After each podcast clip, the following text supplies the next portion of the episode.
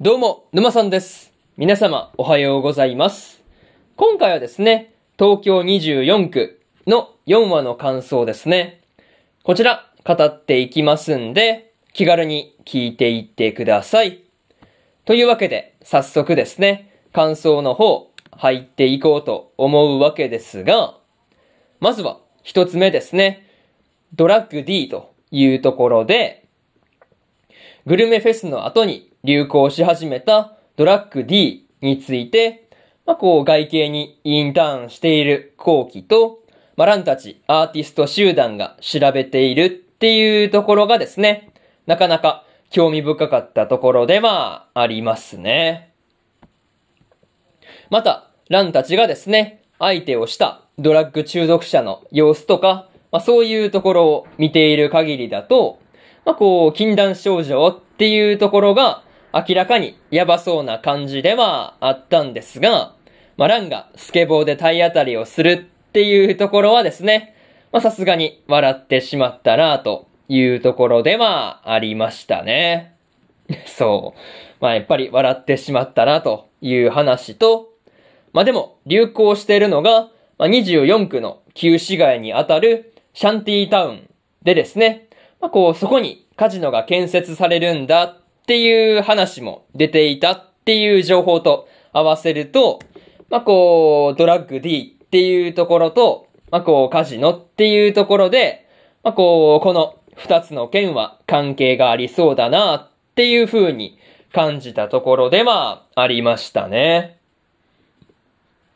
とはいえ、24区の区長を務めている、後期のお父さんも明らかにカジノ建設含めて絡んでいそうな感じではあったんで、やっぱりそのあたりは厄介そうだなっていう感じではありましたね。そういうところで、まず一つ目の感想であるドラッグ D というところ終わっておきます。でですね、次二つ目の感想に入っていくんですが、シャンティータウンでというところで、シュータが店の片付けをしているときに、小杖を見かけていたわけなんですが、マリに代わって、後を追いかけていってみると、シャンティータウンにたどり着いてしまうっていうところは、やっぱり嫌な予感しかしなかったなというところではありましたね。しかも、ドラッグ D が流行していることで、シャンティータウンでは犯罪率が本当にね、上がってきているんだっていうことも話に出てきてはいたんで、さすがに、やばいだろっていう風に感じるところではありましたね。でもね、そうなってくると、小杖がね、シャンティータウンに来たのは、ドラッグと関係があるんじゃないかっていう風に思ってしまったんですが、でもね、小杖がシャンティータウンに来たのは、お父さんの白樺先生が描かれている絵の写真を撮るためっていう目的があったわけなんですが、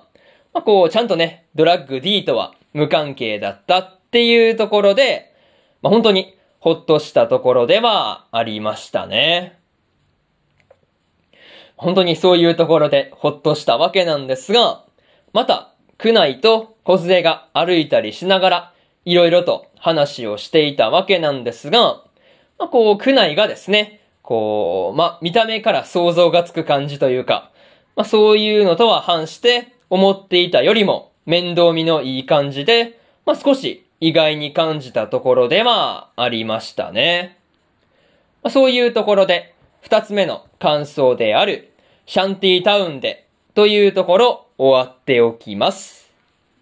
でですね、次。3つ目の感想に入っていくんですが、絵で世界を変えるというところで、ランがシュータに絵を描くのを撮影してもらっていたわけなんですが、その時に絵で世界を変えるっていう風に話をしているランは、本当にシュータと同じようにかっこいいっていう風に思ったところではありますね。そう。本当にね、かっこいいっていう風に言いたくなる感じではありましたよね。でも、シャンティータウンでの犯罪率が高いのは、そもそもが先入観の結果であるっていう話で、その先入観っていうものは人の心から作られているんだっていう話と、そことね、ランが絵を描いている理由ですね。そういうところが繋がってくるっていうところはですね、本当にただただ、なるほどなっていう感じで、うなずかされたところではありましたね。それと、その時に、ランが描いていた絵を、小杖がですね、写真を撮りに来ていたわけなんですが、その時に、シュータと仲直りをすることができたっていうところもですね、本当に良かったなぁと思ったところではありますね。とはいえ、その絵に関してのことで、クナイがランと自分自身の才能を比べていて、それによってね、メンタル的にというか、結構来ていて、闇落ち仕掛けているっていうところもですね、すごく見ていて複雑な気分になってしまうところではありましたね。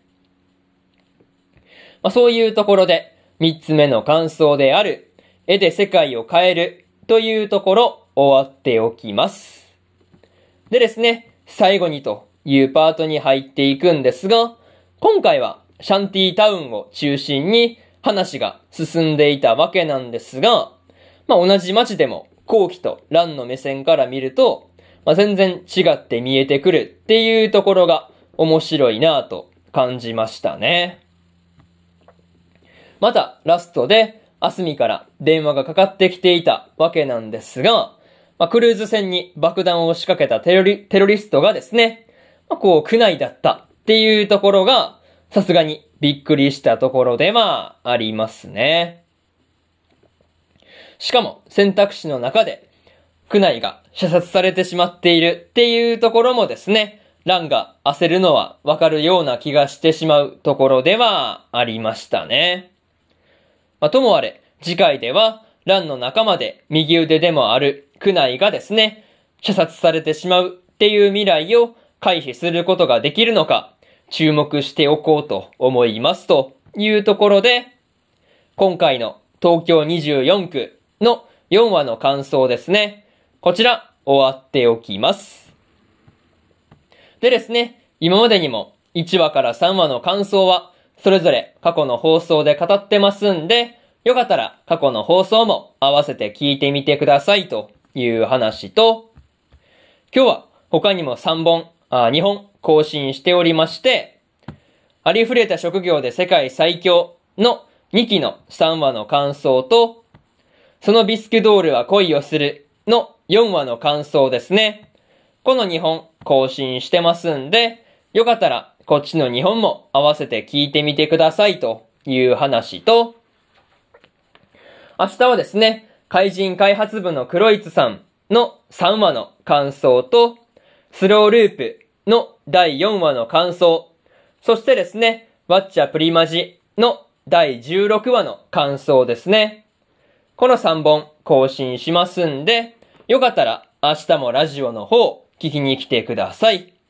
そういうところで、本日3本目のラジオの方終わっておきます。